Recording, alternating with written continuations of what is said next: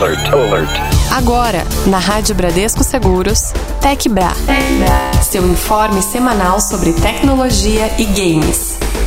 Muito bem, hoje, terça-feira, 23 de fevereiro de 2021, entrando no ar mais uma edição do TecBra. Como a abertura mesmo já disse, o seu informe semanal sobre o mundo da tecnologia, dos games. E claro, você pode participar a qualquer momento, a qualquer tempo, mandando sua mensagem, seja pelo WhatsApp no 11 996434227, através também do nosso e-mail. Ouvinte arroba radiobradescoseguros.com.br ou aqui mesmo pelo nosso site. Vai ali em Fale com a Rádio, mande a sua mensagem, mande o seu alô, o seu emoji, o seu emoticon. Sim, estamos loucos para saber aqui a sua opinião sobre esse programa que inclusive pode ter também, pode ser pautado por você. Como assim, David? Muito simples. Aproveita aí na mensagem, às vezes você lê ou quer saber alguma coisa uh, mais profundamente sobre tecnologia, pode mandar, fique à vontade. Ó, oh, vocês poderiam falar sobre o 5G, poderiam falar mais sobre games, sobre PC, sobre, sei lá, mande aí a sua sugestão, tá bom? No último programa, ficamos, né, de trazer para vocês dados sobre as vendas de videogames que estão ultrapassando aí a indústria musical e a própria TV em arrecadação. Então, hoje a gente vai contar essa história para você. Gameplay. Gameplay. Excellent. Muito bem, vamos voltar no tempo. O ano é 1899 e a era dos foras da lei está chegando ao fim no oeste norte-americano, hein? Depois de frustrado ao assalto a banco, um grupo de bandoleiros tenta mudar seu destino, liderado aí por um idealista excêntrico. Eles planejam o último roubo antes de viver em paz longe do crime. Aí você fala, nossa, David, mas espera aí, o que, que, é que você está contando? Calma, gente. Essa é a sinopse. Essa sinopse ela poderia ser de um clássico de faroeste, mas ela é a elaborada história de Red Death Redemption 2 é um jogo eletrônico de ação e aventura lançado em 2018 com grande sucesso de venda e crítica. Além de conquistar uma variedade de ações oferecidas aos jogadores, a produção foi elogiada pela trama dividida em seis capítulos. É, repleta de personagens carismáticos, reviravoltas e também surpresas. Esse é apenas um dos vários exemplos da evolução dos games aí nos últimos anos. Antes simples, né? Produto ali de lazer interativo, eles agora se tornaram plataforma para narrativas complexas e elaboradas.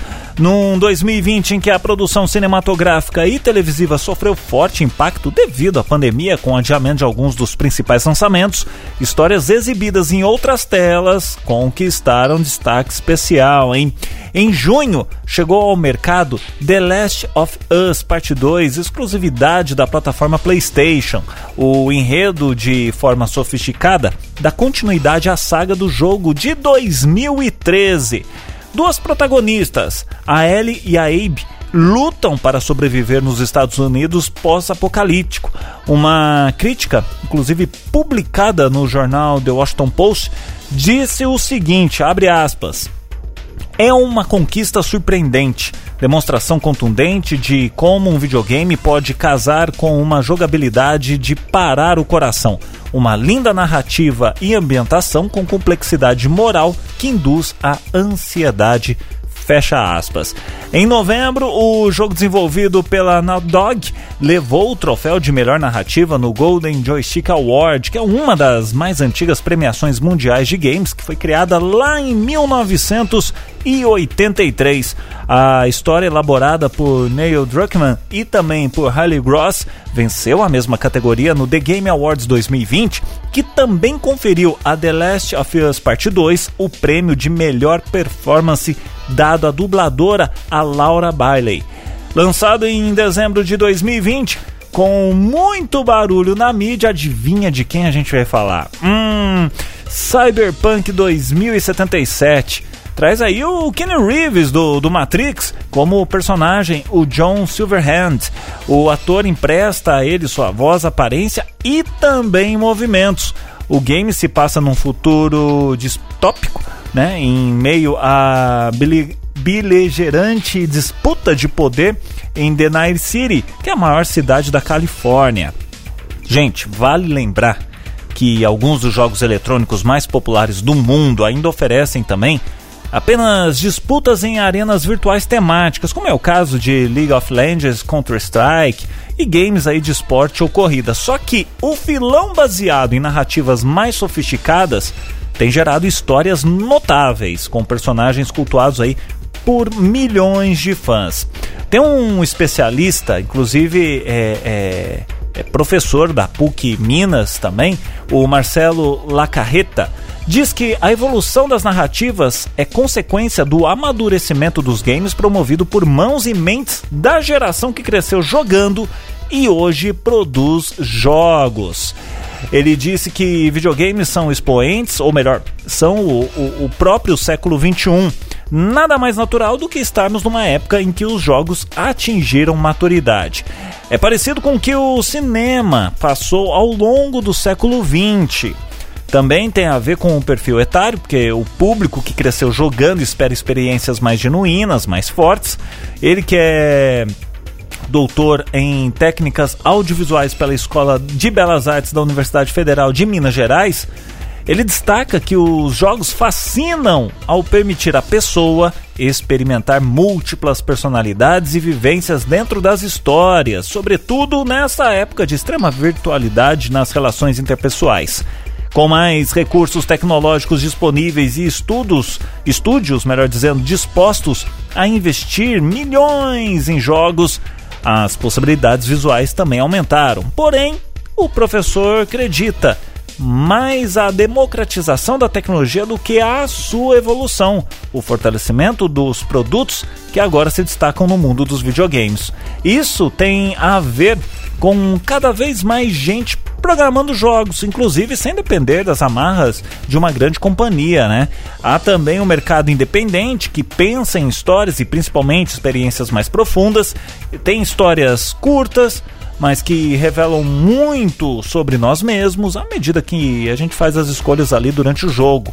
Não é apenas ver histórias mais profundas, mas sim vivê-las. Inclusive, ele relatou, ele disse uma coisa bem interessante aqui Abre aspas para o professor. Uma coisa é assistir a Matrix, Eu Robô ou O Exterminador do Futuro. Outra coisa é jogar Detroit, Become Human, que foi lançado em 2018, e vivenciar sob a perspectiva da máquina como ocorreria o combate entre humanos e máquinas, entendendo isso por meio de nossas escolhas. Fecha aspas. O Marcelo Lacarreta cita também a série Life Strange, que chegou ao mercado em 2015 e ele aborda questões aí como suicídio e escolhas complexas de vida adulta ao acompanhar uma estudante que descobre ter o poder de voltar no tempo. Bom, para desenvolver a história, o jogador deve tomar decisões, fazer, refazer ali os caminhos da personagem, compreendendo os dramas vividos por ela. Em outros jogos, a atividade ela é mais complexa. Se a gente pegar, por exemplo, vai, vamos pegar o Red Death Redemption 2. Lá é possível fazer a personagem caçar, pescar, domar cavalos, atirar muito. Quem joga também tem a responsabilidade de escolha. Ainda que a história contada ao longo de várias horas, né, presen apresente ali o mesmo princípio, meio e fim, cabe ao jogador decidir se o protagonista terá atitudes mais pacíficas ou mais violentas dentro do faroeste, ações que geram ali consequências. David, mas que aula é essa? Pois é, senhoras e senhores, anotem tudo aí nos caderninhos, viu? Aí você me pergunta, ah, tô entendendo, mas e grana? E as vendas, como é que ficam? Bom, as vendas de videogames, consoles e acessórios é, bateram recorde nos Estados Unidos no ano passado, quando as pessoas confinadas em casa por causa da pandemia usaram os jogos eletrônicos para se distrair, né? Os gastos com games nos Estados Unidos totalizaram 56,9 bilhões de dólares, uma alta de 27% em relação a 2019.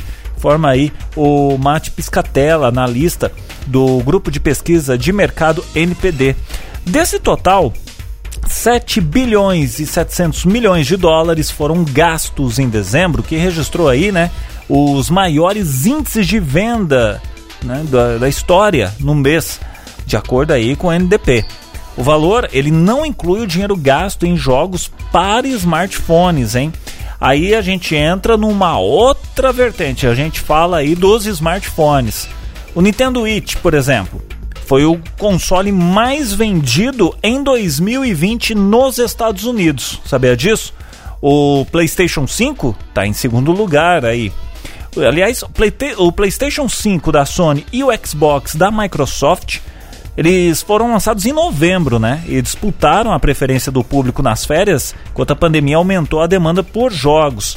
Os números exatos das vendas de novos consoles não foram disponibilizados por NDP, pela Sony e também pela Microsoft. O, a gente sabe que o jogo mais vendido do ano foi Call of Duty Black Ops Cold War. Modern Warfare, da mesma franquia, ocupou a segunda posição nesse ranking, de acordo com o NDP. Aliás, o, o, o, a gente falou aqui de Call of Duty. Call of Duty foi a, a franquia de jogos mais vendida no, no mercado dos Estados Unidos pelo 12 ano consecutivo. Quer dizer, tá liderando legal, hein? The Last of Us Parte 2 encerrou 2020 como o PlayStation, né, exclusivo aí mais vendido do ano passado. E o boom dos jogos de videogame deve prosseguir em 2021, senhoras e senhores, com títulos muito aguardados a caminho aí para os novos consoles Xbox e PlayStation. Então, tá vendo como é que cresceu o negócio? Como é que a indústria dos games é uma indústria é, que movimenta muito dinheiro. Muito dinheiro. A indústria dos jogos, se a gente for parar para analisar, uh, pegar um gráfico. Primeiro lugar está a televisão, a indústria né, de, de jogos ali conquistando entretenimento. Então, entretenimento a gente tem a TV em primeiro lugar, movimentando aí isso daí nos Estados Unidos, tá? movimentando cerca de 262 bilhões de dólares. Em segundo lugar entra a indústria de jogos, gente, com 154 bilhões de dólares. Depois vem entretenimento em casa, bilheteria e, em fazendo aqui uma comparação uh, com cinco segmentos, em quinto lugar está a indústria da música, que ali movimenta 29 bilhões de dólares. Então é interessante, né, como que a, como que a indústria dos games muitas vezes é, com preconceito, condenada, né? Você às vezes vê seu filho, alguém em casa, fala, mas você não sai do videogame? Caramba! Videogame não leva a nada não, viu? Né? Esse tipo de coisa saiba que a indústria dos games está em ascensão assim, é, é, é uma coisa avassaladora.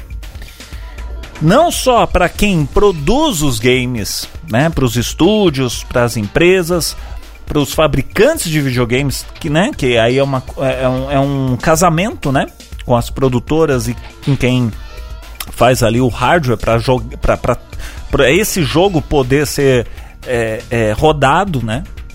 Então a gente sempre percebe ali que tem um casamento. Tem a, a, o, o, PlayStation 5. Olha que legal, PlayStation 5 e tal, não sei o que. Final do ano aí, se bobear, já vai vir outra coisa. Que você vai precisar de um PlayStation 6 ou PlayStation, sei lá que nome eles vão dar, né? É a mesma coisa com o smartphone. Já percebeu? Você que é usuário de iPhone, né? Tem lá o iOS, que é o sistema do iPhone. Aí chega numa determinada é, é, determinado tempo que você não consegue mais atualizar o iPhone. Aí você tem que comprar um outro. Ah, mas pô, mas é o sistema. Não, mas esse hardware já não já não dá conta. Você já não vai conseguir rodar os aplicativos e tudo mais. Na indústria dos games é a mesma coisa também, né? Então a gente percebe aí esse alto crescimento Uh, sem falar numa outra coisa aqui que nem foi mencionada, porque senão também vai ser um programa só de games e o objetivo não é esse, foi só para dar uma explicada. A gente prometeu, né, na, na edição passada e a gente está aqui é, explicando todo esse cenário. A parte da, da, dos times do esportes, né, dos esportes eletrônicos, vamos dizer assim, uh, onde se tem times profissionais que jogam, ganham dinheiro jogando, participando de competições, né? E então isso também movimenta muito dinheiro, ou seja, está tudo casado ali, tá tudo casado, né? Assim como a música, infelizmente por conta da pandemia, shows não, não estão tendo e tudo mais e tal não tem né, não se tem lucro ali com shows, mas você tem a música né? Você tem a venda da música, você tem a venda de ingressos para shows, você tem uma série de vertentes. No mundo dos jogos também é mais ou menos isso. Você tem ali os desenvolvedores dos jogos, os desenvolvedores dos videogames para rodar esses jogos e as pessoas que consomem isso tanto de forma recreativa, ah, mas eu jogo só por hobby, não tem problema, ou então não, eu jogo profissionalmente porque eu quero me especializar, eu quero participar de competições, eu quero entrar num time de esportes, eu quero é, é, é ganhar prêmios, enfim, fazer minha carreira dentro desse mundo. Sem falar também, como citamos, nos desenvolvedores que não necessitam dos estúdios, né? Tem muita gente aí que programa de casa e faz muito joguinho legal. Tem tudo isso também. Então, Fica aqui a nossa, como prometido, né? A nossa explicação aí como a indústria dos jogos está tendo um crescimento absurdo. Bom, daqui a pouquinho aqui no nosso TecBra a gente vai trazer oh, e aí para jogar um jogo bacana você precisa de uma TV legal, né? O que você acha aí de uma Smart TV com uma resolução 8K, hein? Já já eu te conto isso. TecBra.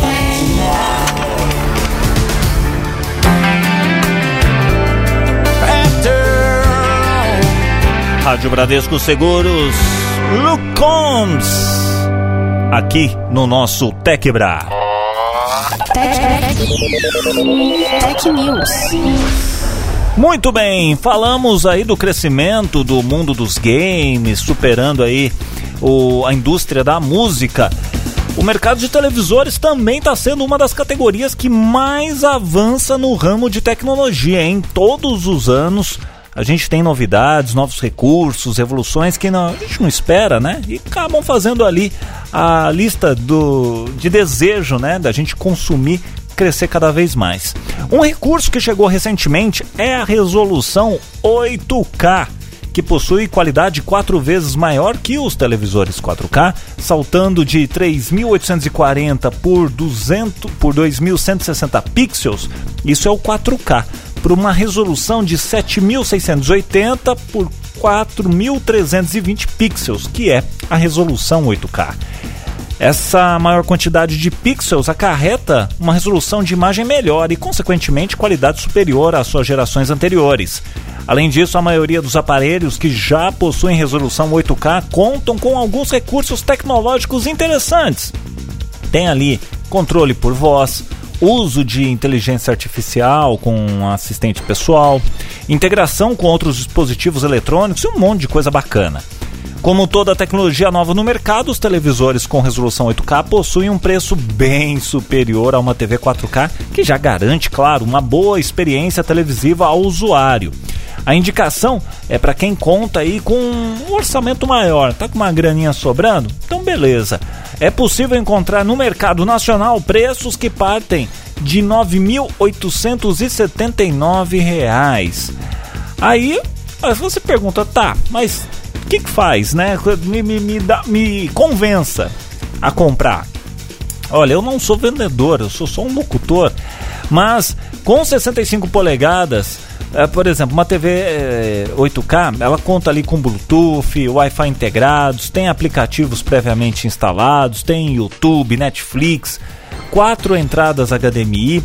Essa Smart TV, por exemplo, né, ela pode ser controlada por comando de voz, grava a programação e conta com a ajuda da assistente pessoal da marca. E quem é fã de futebol, Hum, agora vou mexer com vocês, hein? O modelo tem uma função chamada estádio. O que, que é isso? Bom, é uma função que torna a experiência do usuário durante os jogos muito mais emocionante. O sistema operacional utilizado é o WebOS e a sua frequência é de 60 Hz. Mas aí vamos lá, você fala, legal, David, 9 mil, quase 10 conto, né? Vamos, vamos falar no popular, quase 10 conto. Tá, mas se você quiser algo mais caro, tem ainda, viu? tem um modelo de quase 20 mil reais, 19.999. É uma TV que tem 75 polegadas, conta com recursos similares à de 65 polegadas. A diferença entre os modelos está na espessura da tela. A de 65 é Ultra Slim e a de 75 polegadas Slim. Além disso, a frequência máxima deste modelo é de 120 Hz. Opa, para jogo é um absurdo, hein? É interessante ressaltar também que um dos destaques aqui é a possibilidade de controle via smartphone, o que reduz aí a quantidade de controle remoto, né? Tornando o dia a dia muito mais, muito mais prático. Pergunta que não quer calar e eu faço a todos os ouvintes. Mandem as mensagens pelo WhatsApp, pelo nosso site. Pagaria 20 conto numa TV ou não? 20 mil reais numa TV 8K 75 polegadas. O que, que, que, que você acha? Tá salgado? Fala, oh, não, é justo, é uma tecnologia nova, eu não tenho esse dinheiro, mas é justo. Não, é um absurdo, não vale tudo isso. Mande a sua sugestão pra gente, tá bom? Daqui a pouquinho eu vou trazer aqui no TecBra. Vamos falar do Google Meet. É, o Google Meet tá dando aí mais poder a professores e também conexão com Classroom. Já já te conta essa história. TechBra.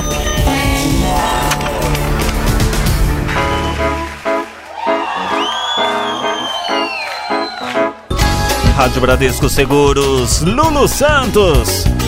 Aviso aos navegantes. Aqui dentro do nosso TecBra.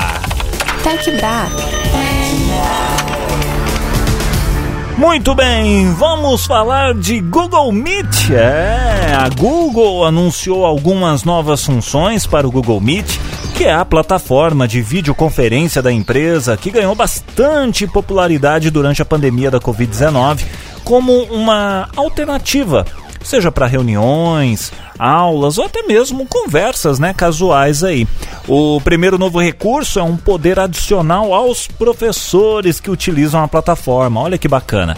Em breve, eles vão ter a capacidade de encerrar chamadas para remover da ligação todos os usuários, para que ninguém fique na sala ali depois do horário. Para evitar interferências, barulhos domésticos ou até mesmo conversas paralelas, eles também podem mutar todos os participantes de uma só vez e até controlar ali se os estudantes podem controlar o botão de religar o microfone. Ainda a respeito das atuações de professores, recursos de moderação serão adicionados ao Google Meet para tablets e smartphones, incluindo o controle do compartilhamento de tela e da entrada na sala. A aguardada integração entre o Meet e a plataforma de ensino Google Classroom foi confirmada ainda para este ano, 2021, hein? A partir dela, será mais fácil reunir a turma inteira numa chamada pré-programada, além de compartilhar materiais com os alunos. Bom, para os estudantes, a principal novidade é a adição de reações em, formas de, em forma de emoji, né? A ideia é que os alunos comentem com sentimentos, vamos dizer assim, a aula, sem interromper o conteúdo. Segundo a Google, melhorias em privacidade, segurança e qualidade das videochamadas também foram ampliadas. Ou seja, o Google também se mexendo, aproveitando dando um tapa, né, nesse recurso que é muito bacana. Inclusive ontem mesmo usei o Google Meet numa, numa reunião e a, a ferramenta está muito boa, hein? Isso porque era simplesmente uma reunião, não é, não, não tinha tantas opções, por exemplo, que nem aí para os professores de poder mutar e tudo mais. Até mesmo porque também eu era convidado, eu não estava com, é, é, não era o, como posso dizer, quem organizou a reunião, né? Que envia o link ali, galera, entra nesse link aqui e tal. Eu era apenas um participante. Mas o Google Meets é uma baita ferramenta também, viu? Uma baita ferramenta. Você pode colocar ali mais de duas, três pessoas dentro ali de uma mesma sala, enfim, todo mundo vai conversando, vai interagindo e acredito que essas novas funcionalidades aí para plataforma de ensino, o Google Classroom, só vem a somar, só vem a somar, porque tá, né, em todo esse processo de volta aulas presenciais, não volta, vai, não vai, vai, não vai. Nisso quem acaba perdendo são professores e alunos. Os professores ficam sem trabalhar, atrasa tudo, e os alunos que ficam sem as aulas. Então, de repente, com, esse, com, com essas novas funcionalidades, é, despertem até mesmo o lance de ter emojis para os alunos, né? Você acaba deixando mais é, descontraído, às vezes, uma aula que pode ser aquela aula chata, aquela aula pesada. Você fala, hum, vai falar agora de equação dos catetos, de, sabe? E aí você fala, não, não é muito chato. Então, de repente, trazendo um pouco aí do, do, do, da inserção de emojis, o aluno vai lá, manda um joinha, né? Bate palma, não sei o que, manda carinha de confuso, né? Manda aquele olhinho assim para cima, hum, que, que é? Não entendi. Então, às vezes ali cria-se um outro tipo de relacionamento entre professor e aluno, em que os dois acabam é, é, é, criando uma forma ali de explicar e de fazer com que realmente o aluno entenda, aprenda ali durante uma aula virtual, né? Muito bem, crianças! Sendo assim, a gente encerra essa edição do TecBrad de hoje que foi sensacional, hein? Fala a verdade. Uma baita aula aí sobre games e mundo da música que a gente fez no nosso primeiro bloco. Depois falamos aí sobre a TV de 8K. Rapaz, o céu não tem nenhuma de 4K ainda. Os caras já estão lá na frente. E agora também falamos sobre o Google Meet. Lembrando mais uma vez, você pode mandar a sua sugestão sobre qualquer coisa, às vezes ler uma, uma notícia num site, numa revista falando sobre tecnologia, quer compartilhar com a gente? Muito fácil, no nosso WhatsApp 11 99643 4227, no nosso e-mail ouvinte arroba ou aqui mesmo pelo nosso site no Fale com a Rádio. Semana que vem tem mais Tech Quebrar para você.